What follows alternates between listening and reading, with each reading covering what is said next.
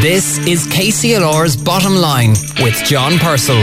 Brought to you with thanks to O'Neill Foley Accountants, the Southeast's largest independent accountancy practice. www.onf.ie. Hello, good morning, and welcome to the Bottom Line, the programme for and about business on KCLR. I'm John Purcell with you until 10 o'clock this morning. Thanks to Brian Redmond for the last two hours with the breakfast buffet. It's all business between now and 10 o'clock. As business and society face ever changing COVID challenges, are you finding the going tough? We'll be joined by wellness coach Caroline Cunningham, who'll be giving us tips on how to maintain focus and make ourselves stronger in the face of the wide range of challenges we're all facing these days. The motor industry employs 1,600 people across Carlow and Kilkenny. This morning we'll hear from two leading dealer principals about how 2021 has been for them and how they feel about the car market as we face 2022. And this week, the government announced the commencement of a dedicated rescue process for small companies. We'll speak to the minister responsible who will take us through the main provisions of the new scheme. But first, joining me to cast an eye over stories and issues of the last week is Tom Molloy, Director of Communications in Trinity College Dublin and former Group Business Editor for Independent News and Media, also Bloomberg Bureau Chief in Ireland in the past, and of course, formerly editor of the Kilkenny People newspaper. Good morning, Tom. Good morning, John. Yeah, now, uh, been a busy week on the business front. Not a great week if you're running or you worked for Better.com, a US based mortgage company. Tell us about that. Well, this is this is a bit of a, an internet sensation, a bit of how not to do things. Uh, a mortgage company, a mortgage broker, uh, virtual one, and the, the, chief executive, the founder, Vishal Garg, he sacked 900 workers in a three-minute Zoom call. It looks like he's been sacked himself by the board, or he's at least taking time off uh, from his role. But this is interesting. It's as, as, usual. He just went too far. He seems to have got away with sacking people. Obviously, in America, it's, it's a little bit easier, as we all know. But then he went on an anonymous blog and started criticizing the workers that he'd sacked, oh. saying they were only working two hours a week, that kind of thing. Yeah. And that, that seems to be his problem here. Yeah, that, really, I, I looked at a bit of it, and what struck me was that he, he was going on about how hard it was for him, not to mention about how hard it was for the workers. Um, but uh, we heard in the news there about the HSE and what they've learned from uh, their nightmare scenario where HSE uh, was hacked during the summer, I think it was. What do you think of that? Well, I, I, I, heard Paul Reid talking about this report uh, yesterday, he said an interesting thing, which was that they were very eager to publish a very detailed report because he thought it would be a good warning to, to other semi-states and indeed to the private sector.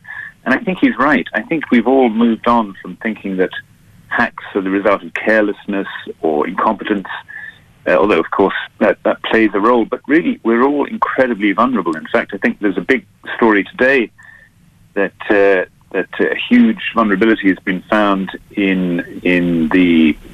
I don't even really understand it, but in the in the people who provide cloud services to companies like Amazon. In other words, according to the reports this morning, almost every business, every institution is vulnerable now through no fault of their own, mm. and that's the problem. There's just huge complexity here. Yeah, and it used to be the case whereby uh, you know vulnerabilities uh, and so on would be only uh, impacting the big names, the HSEs or even the global corporations. But what I'm always struck by is how whenever we discuss it on this program, I hear of local instances afterwards. So everybody is vulnerable in the internationalized global online world. And I, I think a lot of people choose not to talk about it for all kinds of obvious reasons. You know, financial services institutions, for instance, have no incentive to make us worry about our, our money, but they're, they're hugely vulnerable and often fall victim to to these kind of attacks. You know, so in a way, it's better if we all get it out into the open mm. and, and, and start pooling information. But huge lacks of regulation in that whole area as well, which is making everybody vulnerable. People talk about light touch regulation uh, in financial services, but uh, I mean, light touch regulation in finance makes how the internet is regulated look like stringent. Yeah, although I saw a, a bank being fined the other day by the financial regulator quite a lot of money and it seemed a bit tough. You know, something's gone wrong. They presumably, you know, they, they definitely deliberately didn't set out to be uh, the victim of cybercrime. It's almost a bit like uh, finding somebody after they've been mugged. It's it's a hard one because you know, I'm, I'm being slightly facetious here, but it, it's, it's, uh, yeah, I mean, I'm in two minds about this. I, I think anybody, uh, and, and almost everybody does at some stage fall victim to a phishing attack or, or some kind of cyber attack. Mm, let he who has not sinned cast the first stone. Um, inflation, Tom, is a huge issue, and it's going to be something that uh, we're going to hear more of, and it's not something that many people in business at the moment have experienced in their lifetimes. Yeah, even in the in the, in the headlines, uh, you know, the, the discussion about uh, fuel. Yeah, inflation in Ireland is, is running at a 20-year high. Inflation in the US yesterday came in at 6.8 percent. That's pretty much a 40-year high. Wow. So that means that yeah, most people in business will perhaps the older people in their 60s can remember inflation as a kind of a childhood thing, but most of us haven't experienced it. We don't really know what it means. We don't know how dangerous it can be. I mean, point eight percent is is amazing. If you have savings, to think that they're they're worth the guts of seven percent less at the end of the year than they were at the beginning. The, the really interesting thing here is, I think that there's been arguments for quite some time about whether inflation is now embedded in our in our system. And it seems like more and more people are coming round to the view that, that this is a real danger rather than a spike caused by temporary things like supply lines and so on. And uh, more and more brokerages this week, especially in the wake of the US figures, started predicting two or three rate hikes next year. So 2022 could be, you know, we haven't had rate hikes for more or less since the financial crisis. Mm, which would be over uh, 10 years. Which is over 10 years, exactly. This is all kind of we have to go back into history in a way to try and find a guide to, mm. to, the future. But of course, those guides are never very good. Yeah, and the COVID challenges continue, Tom, and it's been a tough couple of weeks. People in business are feeling uh, very battered. Implications for, you know, huge implications across Carlow and Kilkenny where tourism is big. Um, it, it seemed to be on the up, but like we're looking into an uncertain 2022, unfortunately. Yeah, we certainly, we certainly, we certainly are. Although I, I, I was slightly surprised at the figures from Dublin Airport yesterday. They were they were saying, uh, I'm, I'm kind of paraphrasing a bit, but essentially they were saying about 1.2, 1.25 million people come into the airport over Christmas, and it'll be about uh, 900,000, 40% less than normal.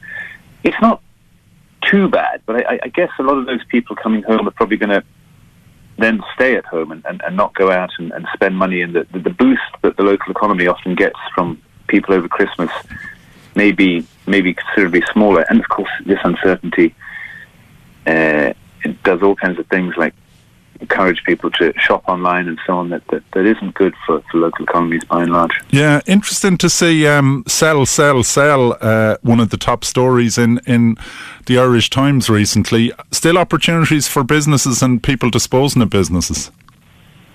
Yeah, I think I think that's it'll be interesting at the, at the, end of the year that the business pages always publish these figures about transaction values, and, and I suspect we're going to have a kind of a record-breaking year, and, and, that's for all kinds of reasons, but basically because there's a huge amount of cash looking for something other than very risky uh, stocks to invest in or a flat bond market, and uh, you know, actually, a good local story was. Um, last month the sale of Campion Insurance by Jim Campion for around 70 million. You know, shows what 70, yeah. And Jim has yeah. been on this program a, a, number of times. Yeah, fantastic guy. I remember him well from the Kenny People days. Somebody who, who worked hard, but you know, not a not a huge business. Kind of quite a, quite an amazing valuation, really. Started and, and still headquartered in Urlingford. That's right, mm. uh, and 70 million.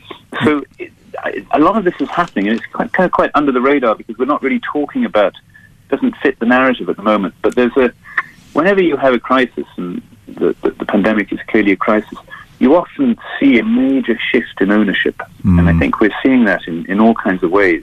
Uh, and, and we're seeing it especially in business. People are people are cashing out. They're, they're de-risking their lives, and uh, seems and that's what Denis O'Brien was saying. Yeah, the great resignation being matched by the great uh, de-risking, perhaps. Yeah, and I wonder. Actually, it's an interesting thing, isn't it? It would be very interesting to to hear why Mr. Campion did it and whether it was part of a plan. And of course, he reached sixty. But of course, like you say, the pandemic is forcing us all to reassess our priorities and, and what we want to do with the rest of our lives. Yeah, well, Tom, that's a, a good note to end on. Excuse me, and uh, thank you for joining us this morning, and we look forward to chatting to you next year uh, on the bottom line. Happy New Year. Same to you, Tom. Thanks very much. Uh, that's Tom Molloy.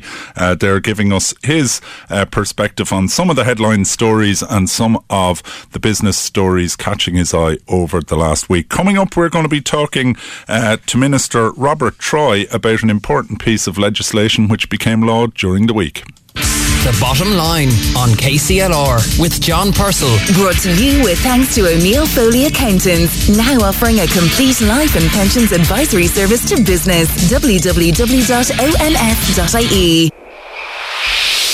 Wishing you a Merry Christmas. This is your Christmas station. KCLR.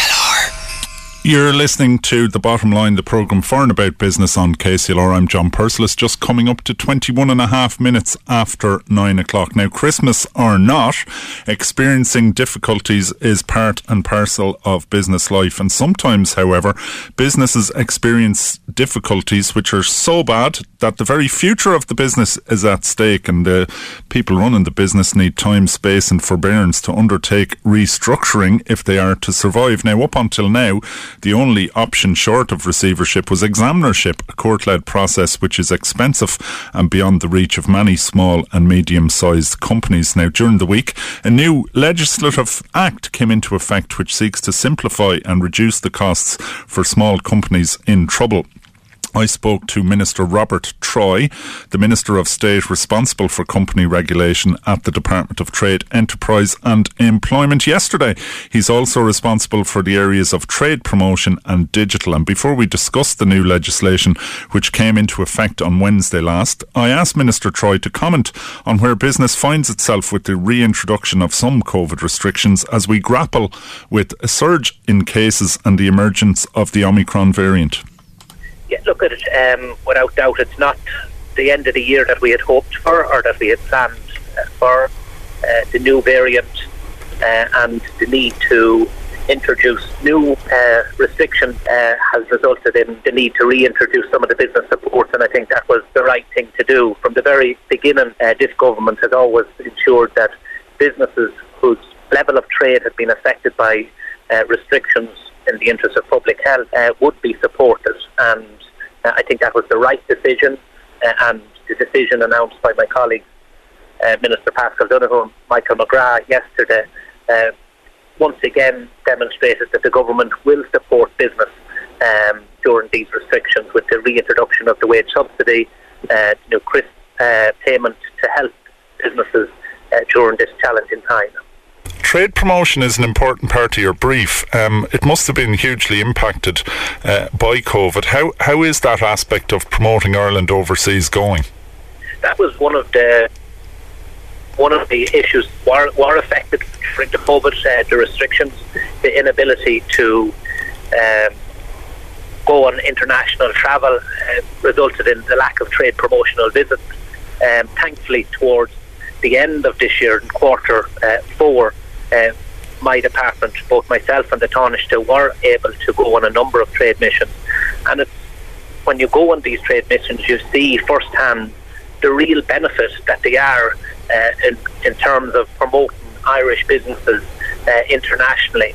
Uh, and when you bring these Irish businesses on trade events, the business that they win, uh, that supports their business at home, it supports job creation, they're hugely important um, and I hope that uh, we will be able to recommence more of these uh, trade visits in 2022. Um, companies under pressure, and while many people are pivoting, adapting, and so on, uh, unfortunately, um, more than normal, perhaps, uh, smaller companies will be facing threats to their very existence. And, and many uh, commentators on business had uh, been critical of the framework that was in place, which was basically examinership or receivership. You made some important announcements during the week. Tell us about those. Well, th- th- this week we commenced the summary rescue process. Uh, that is a, a small, a, a, new administrative process uh, which mir- mirrors the examinership process without the need of court supervision. Uh, this new process, because there's no need for court supervision, uh, will be much more uh, timely, and much cheaper to administer. Um, and therefore, it's going to benefit small and micro companies. Uh, the examinership process in Ireland was always held up internationally as a very good model uh, to restructure a company. But because of the costs associated with it, it quite often was prohibitive for smaller companies. This new summary rescue process uh, is designed specifically for small companies, for companies with less than 50 employees and less than an, uh, an annual turnover of less uh, than 12 million per annum. Um, it will be done under the supervision of uh, process advisor. Uh, it will be done in consultation uh, with the creditors, uh, and it can be done fully completed uh, within seven days. So, what I would be saying to people out there, if you have a small business, if you are um, in trading difficulty, but in normal circumstances you would be um, okay, or there is a reasonable prospect of survival, this is something you should look at to enter this restructuring process, to engage with your creditors, negotiate a write down, come out from a, a shroud of, of debt uh, and restart, protect your business, and by protecting the business, uh, you're protecting the jobs that you support also. It, it's, it's much shorter than the examinership process. Uh, so it's more timely, and because there's, there is no need when everybody agrees for court supervision, uh, it's more cost efficient, uh, as well. So on average, you're looking at potentially a, cost of 10,000 euro. Now that can vary, obviously, uh, if the if the rescue process is more complex, if there's more creditors, uh, it, it may be more expensive.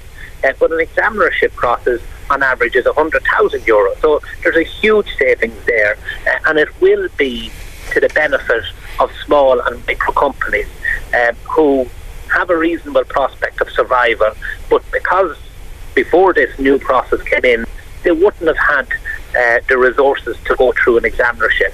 Mm. Um, now they can go through the summary rescue process.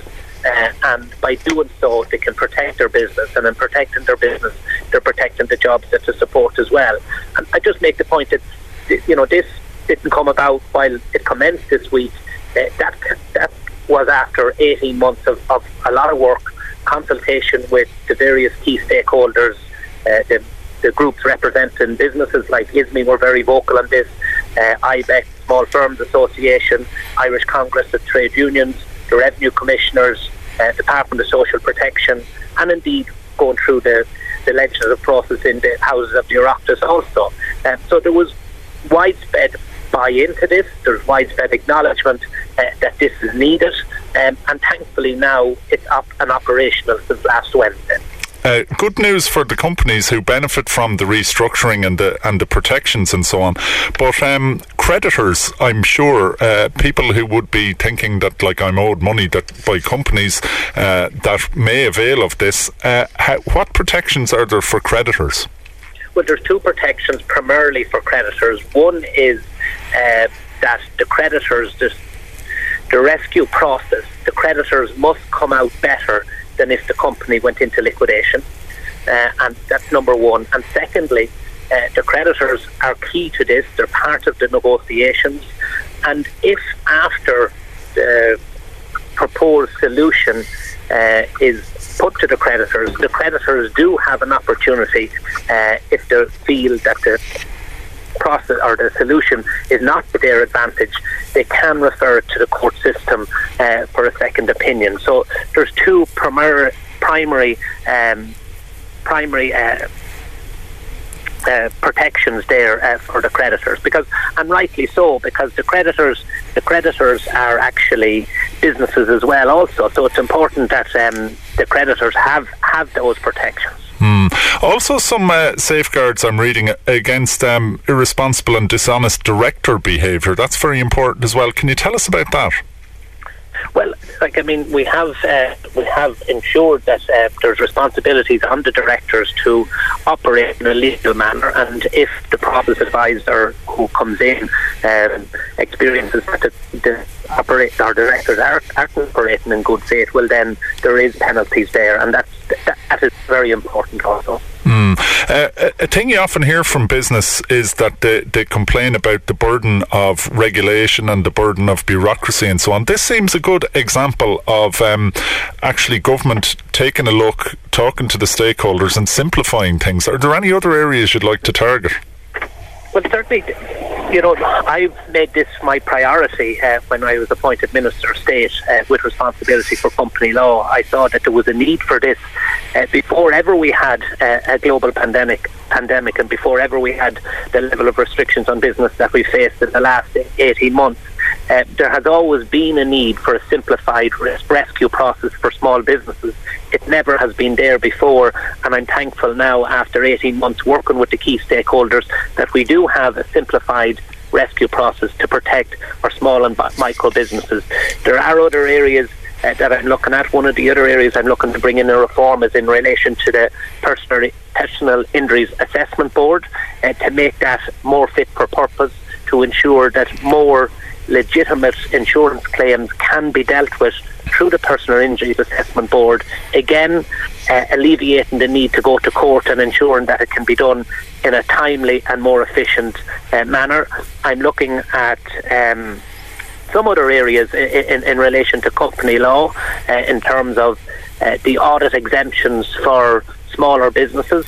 Uh, I'm looking at uh, reforming consumer protection law, and that's something that we will be hopefully publishing early in the new year. So there's a number of reforms undergoing in my department, uh, and I look forward to, I suppose, bringing them into the public domain as they are ready. Mm, uh, you, you, talked about this being a long-term uh, objective of yours. Um, you brought, you've brought it about following consultation and so on. You've been in government coming up. I'm not too can't remember. I think it's about 18 months. What have you learned from the process, and how can that be applied to the other areas of reform that you mentioned?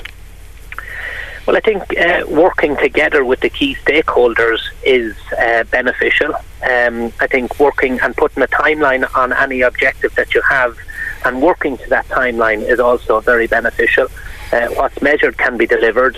Uh, I think uh, when you do that, you, you can achieve results, and I think this is a, a, a testament and an example of where working with key stakeholders, putting a timeline in place, uh, that we have uh, made a real achievement. And this new legislation and the commencement of it this week is going to make uh, a very important difference to small businesses, and that's the beauty about um, you know being to being in government that you are able to make a difference uh, to to the people that you represent. That's uh, Minister Robert Troy, the Minister of State with responsibility for company law, talking to us about the new simplified scheme for small and medium sized companies uh, seeking to restructure. We'll be back talking about the motor industry in Carlow Kilkenny after these. The bottom line on KCLR with John Purcell. Brought to you with thanks to O'Neill Foley Accountants, offering a broad range of business and advisory services to businesses large and small across the southeast. Now, the motor industry is a very significant employer in this area and a huge contributor to economic activity, and it's relevant really to every family and business.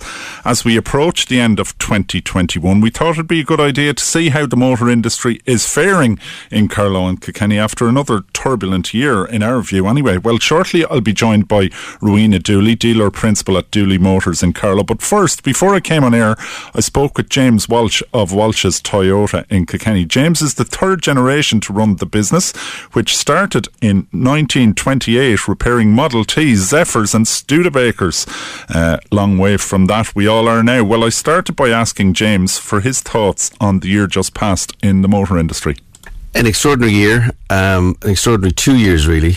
Um, so, you know, very difficult for anyone in business and anyone in, in retail business. Um, now, we, we were in lockdown last year, so I would say we take this year over last year.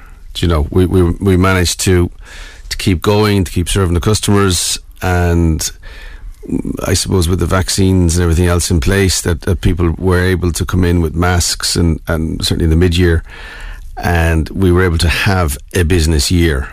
Um, last year looked, looked like the world had stopped in, in April and May. Um, uh, it had. So uh, yeah, no, I, I, think I think we've we, have we maybe normalised things a little bit. With uh, you know, got vaccines, got got better able to manage things ourselves as a society and as businesses.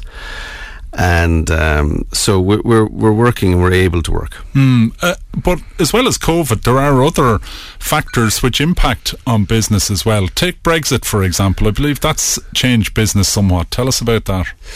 Yeah, there's huge pressure from Brexit on supply chains um, out of the UK and through the UK. Um, so things have gone out from being overnight delivery or two or three day delivery to six weeks, and, and everyone has to plan and work around that.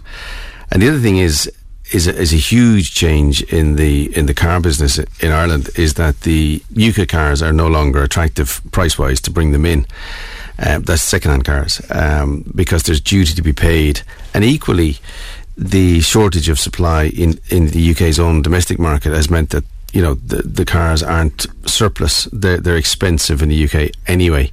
So the the impact of that is that the the car market, the used car market in Ireland has been very strong this year for demand from you know Irish sourced cars, trade in cars that dealers would have, and that has been um, hugely uh, huge support in the year that we were able to trade, give customers value for money on their new car with confidence that you know you we could we could um, sell that car and not be undercut by the fella down the road from getting the car from the UK for you know three or four grand less or whatever. Mm. And and you talked about the six weeks lead time. That really must make maintaining cars and so on, uh, where you're dependent on parts in the UK or coming through the UK, very complex. Absolutely, absolutely. There are cases, you know, where cars are, are disabled for that period of time. Now, I think distributors in Ireland um, have built up their stock unusually um, to, to, cope with that kind of lead time. But there are cases where you're, you're, now waiting for for parts and you wouldn't have been previously, and cars. Do you know what I mean? We the supply of vehicles themselves has gone out. Um, it, it's a slightly next question in a sense, but the supply of cars for January, for example, I'd say that um, three or four manufacturers have good supply or, or nearly 90% supply and the other half of the, of the, manufacturers have virtually no supply. It's mm. incredible. We talked last week on the program about supply chains and the whole impact of the shortage of uh, microprocessors uh, and so on. Is that likely to see maybe a change in the in the ebb and flow of your sales year? Traditionally, I, I suppose motor sales would be you know 2021 first period around January and then the second July piece. Do you think there'll be changes in that? Everybody's chasing the same component, and it's all to do with electrification of of be it PV panels, um, phones, laptops, uh, motor cars. They're all chasing the same components. So I suppose the, there's a lag in the ramp of, of, of production of those uh, microprocessors. Um, the other thing is that in September and October, a lot of the, some of the countries in the Far East producing components have been closed due to a fourth wave of COVID that we're just experiencing. And um, so that's created um, the two of those things, the microprocessor and the fact that component factories were closed, is is creating a kind of a, a six month delay on on on production. So the uh, forecast is that by mid year 2022, production will be up and running to 100%. Mm. Uh, your company uh, in 1976 was Thomastown Garage and it became uh, one of the first Toyota dealers in Ireland. You're still Toyota dealers. How's the future looking for Toyota and, and your business as we head into 2022? Yeah, we were the one of the first 12 dealers jumped um, from the time in, in 1976 and uh, with Dinjo, if the older people might remember, Dinjo, he was a, a, a, businessman and comedian and a personality. We we have been with Toyota all that time. They're a, a fantastic uh, brand, world's number one car manufacturer. They're uh, loyal to their dealer network, suppliers, and that's that's sort of in return where you know they create a a, a, a um, culture of loyalty back. So Toyota um, the products at the moment are and the as the more more attractive than they've ever been because Akio Toyoda, the grandson, uh, took over a number of years ago and decided to make more sort of design, you know, sport friendly vehicles. He himself as a as a test driver. Um, Toyota and Panasonic and the Japanese government have invested 11 billion in the future. Uh, which is for electrification and batteries is solid state batteries, and our whole focus is is what they call T25. So the the Toyota um, product strategy is centered around t- 2025, 2026, and the launch of vehicles with solid state batteries. The, that battery technology, and I think a lot of other industries are waiting on it as well, PV panels and other things, is will give you a 600 kilometer uh, range on your electric car and a 15 minute charge. So it's, it's going to radically change the the, the way uh, cars are driven, uh, purchased, owned, everything. It's it's it's it's going to be fantastic, and it's it'll radically change the type of car that's bought because it'll it'll it'll outperform all other types of vehicle. That's uh, James Walsh from Walsh's Toyota in Kilkenny speaking to me uh, yesterday uh, about how his business and indeed uh, the motor business in Kilkenny has been doing. I'm delighted to be joined on the line by Rowena Dooley, who's dealer principal in Dooley Motors in Carlow, uh, to talk about her business and the motor trade. Good morning, Rowena. Good morning, John. Yeah, Thanks um, for having me on. Pleasure. Um, James is sounding reasonably uh, positive. How are things uh, for your business? Uh, Ford main dealers, of course, and Kia. Uh, how's 2021 been?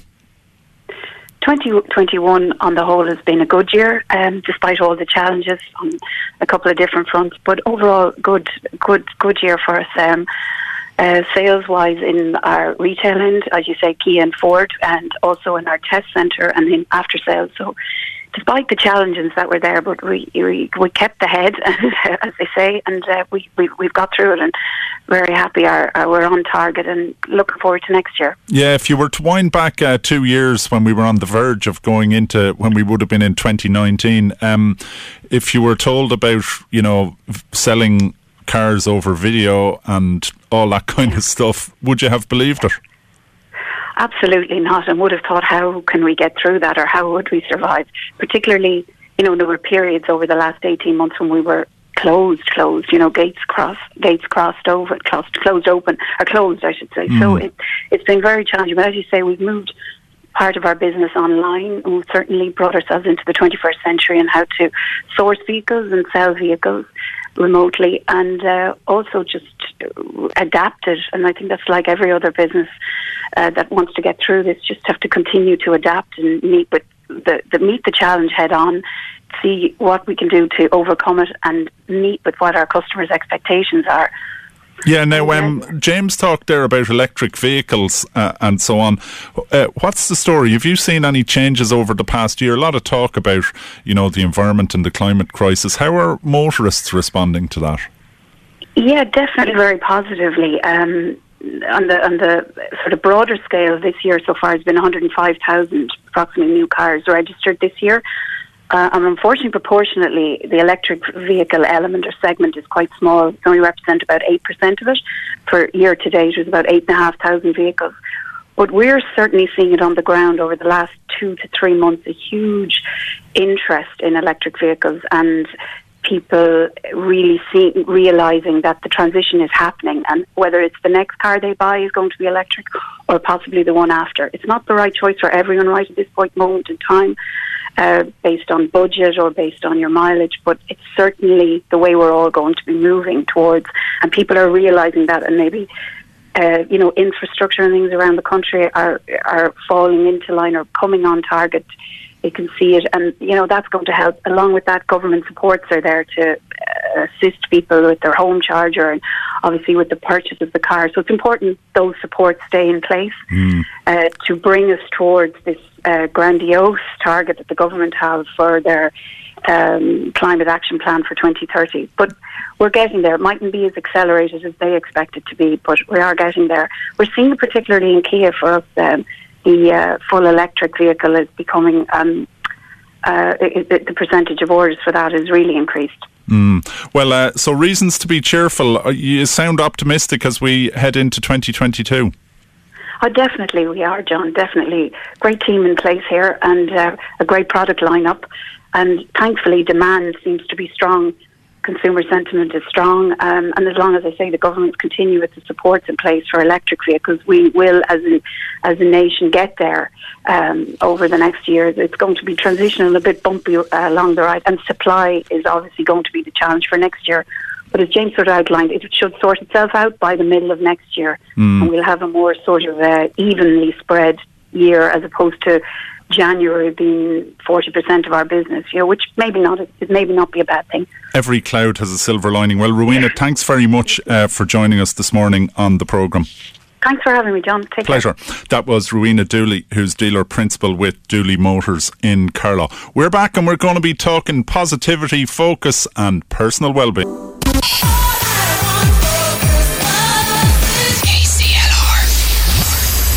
You're very welcome back. You're listening to the bottom line, the programme for and about business on KCLR. I'm John Purcell with you until 10 o'clock. Now, focus and mental clarity are huge ingredients for business success, and that's never easy. But in the midst of a pandemic, with the constant shifts and changes facing everyone in business, employees, managers, and owners alike, not to mention uh, us as private individuals and the general population, that's a tall order, and getting one's state of mind right is essential to survival success, and perhaps most importantly, personal health and well-being. Joining me on the line is Caroline Cunningham, who's a wellness coach who works with people on developing their personal resilience in the face of the various challenges which we all face. Caroline, good morning. Good morning, John. Nice to be on talking with you. Yeah, it's a, a challenging time, isn't it? But um, there is a toolbox that people can use to build their resilience. Yeah, um, like this is winter time as well, John. So there are additional uh, challenges that a lot of people will be facing. Like, for example, our biological clock goes out of whack when we don't get enough daylight, and we're, we're heading towards the shortest day of the year now. Um, so there are lots of things impacting uh, people's productivity, um, especially if you've had, you know, losses and grieves, grieving um, experiences along the way, which a lot of people have had during Mm. this time. Um, so coming into Christmas, we're still having to go strong at you know keeping our with our goals and stuff, but we just have these extra challenges along the way. So I just have a couple of tips uh, for people. Um, being forewarned is being forearmed, and um, I kind of liken it to. Um, you know, you have to think yourself: Are you going to be a family sedan, or are you going to be a Formula One? uh, you know, kind of racing car. We were talking about. You were talking about motors with, uh, you know, James. uh, Yeah, yeah. You talk about keeping maintaining the car. It's like that. We have to keep the eye on the ball of how we are, and And, and that's very important mentally because it's not just kind Yeah. of, um, you know, making sure your leg isn't broken or you're having a sore arm or Yeah, something. Your, your like, mind is a your mind has to be kept fit too. Exactly. Um, our kids they uh, play Minecraft, and um, they they at least they can see on their screen that they've got all these hunger bars, and if they see them going down, they have to eat something in the game to not take any damage. But we don't see our hunger bars or you know the equivalent of an our idea. health and Mm. well-being going up or down. We're not usually looking at ourselves, or a lot of people, I would say, you know, they're not looking. They're looking outward, but not looking inward, and they tend to push themselves. And when it comes to when they actually get the break, like you know, they're coming up to the holidays, they spend a lot of time being sick at the very beginning instead of enjoying, you know, with their families. They end Yeah. up being sick. So, a couple of tips I just want to, um, you know, give people things that you can do for yourself. Um, for example, um, you know, in the morning time, if it's hard getting up, go to bed a little bit earlier. You know, um, factor in some extra downtime at night uh, so that you do get a better sleep. Maybe do something different with your morning routine. Yeah, morning Um, routine is very important, isn't it? Yeah, it is because you know you, we all have things that make us get up out, out of bed in the morning, but it's just that when we have these extra uh, challenges of feeling tired in the winter time, um, you know, maybe our mood's a little bit low because we're not getting enough melatonin or serotonin, you know, at this time of the year. Um, you know, just doing these little extra things can make difference. Putting cardamom in your coffee, for example, having extra cuddles with your loved ones who probably need some more at this time too, and um, you know, get extra daylight. You know, go outside when you can um, at lunchtime just to get a little bit of extra light. Uh, Not everyone has a loved one, though, at the same time that they might be in a position to have the old proverbial Exactly. quote unquote cuddle. What do they do? Well, myself in the past, when I did, when I was sort of, you know, without the cuddle factor, if you like, I, I used to go somewhere different and meet new people. Now, It's different, of course, in COVID. You might not feel like going too far, but just getting out and going somewhere different, being open to meeting new people. Um, you know, I used to go to the Algarve now and again uh, for Christmas. Actually, you know, I I just didn't like being around at Christmas time. Um, this, it it goes on for two months for starters, Yeah. you know, and there's all this extra pressure that you have to be happy. And I just thought, no, I just want to be normal. Yeah, now So Caroline, I- tell I- us. Um, you run a, a, a Focus for Success program, and you have a, an e-book and and all that. Just briefly, tell us about that. Okay, well, I have um, I do a six week wellness personalised wellness coaching program, but for people who want to kind of do something by themselves, or maybe they only need a little bit of extra uh, support and they can do by themselves.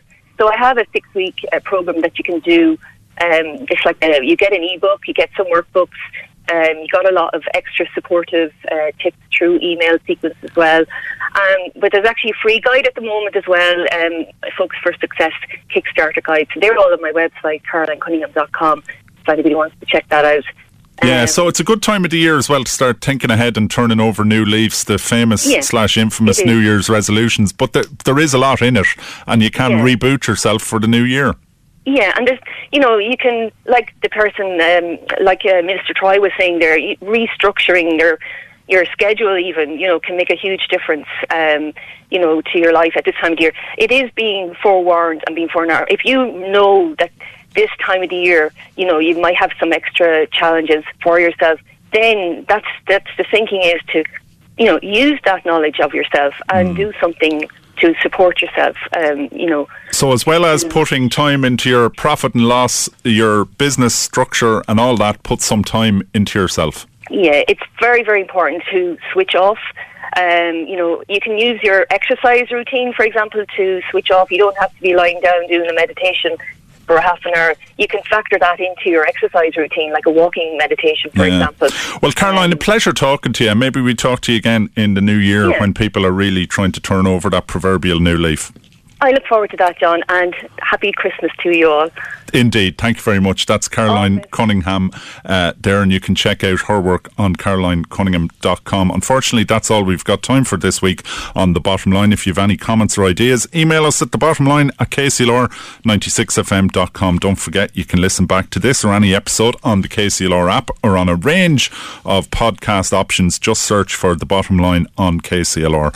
Thank you to all our guests this week Tom Molloy, Minister Robert Troy, Michael Walsh, Rowena Dooley, and Caroline Cunningham. Thanks to Deirdre Dromey, who produces the show. Thanks to you for listening. We'll be back next Saturday just after nine with the last bottom line before Christmas and of 2021. I do hope you'll join us then. In the meantime, stay safe, stay sensible, and stay tuned to KCLR. Keep your distance, keep doing your best, and keep the faith.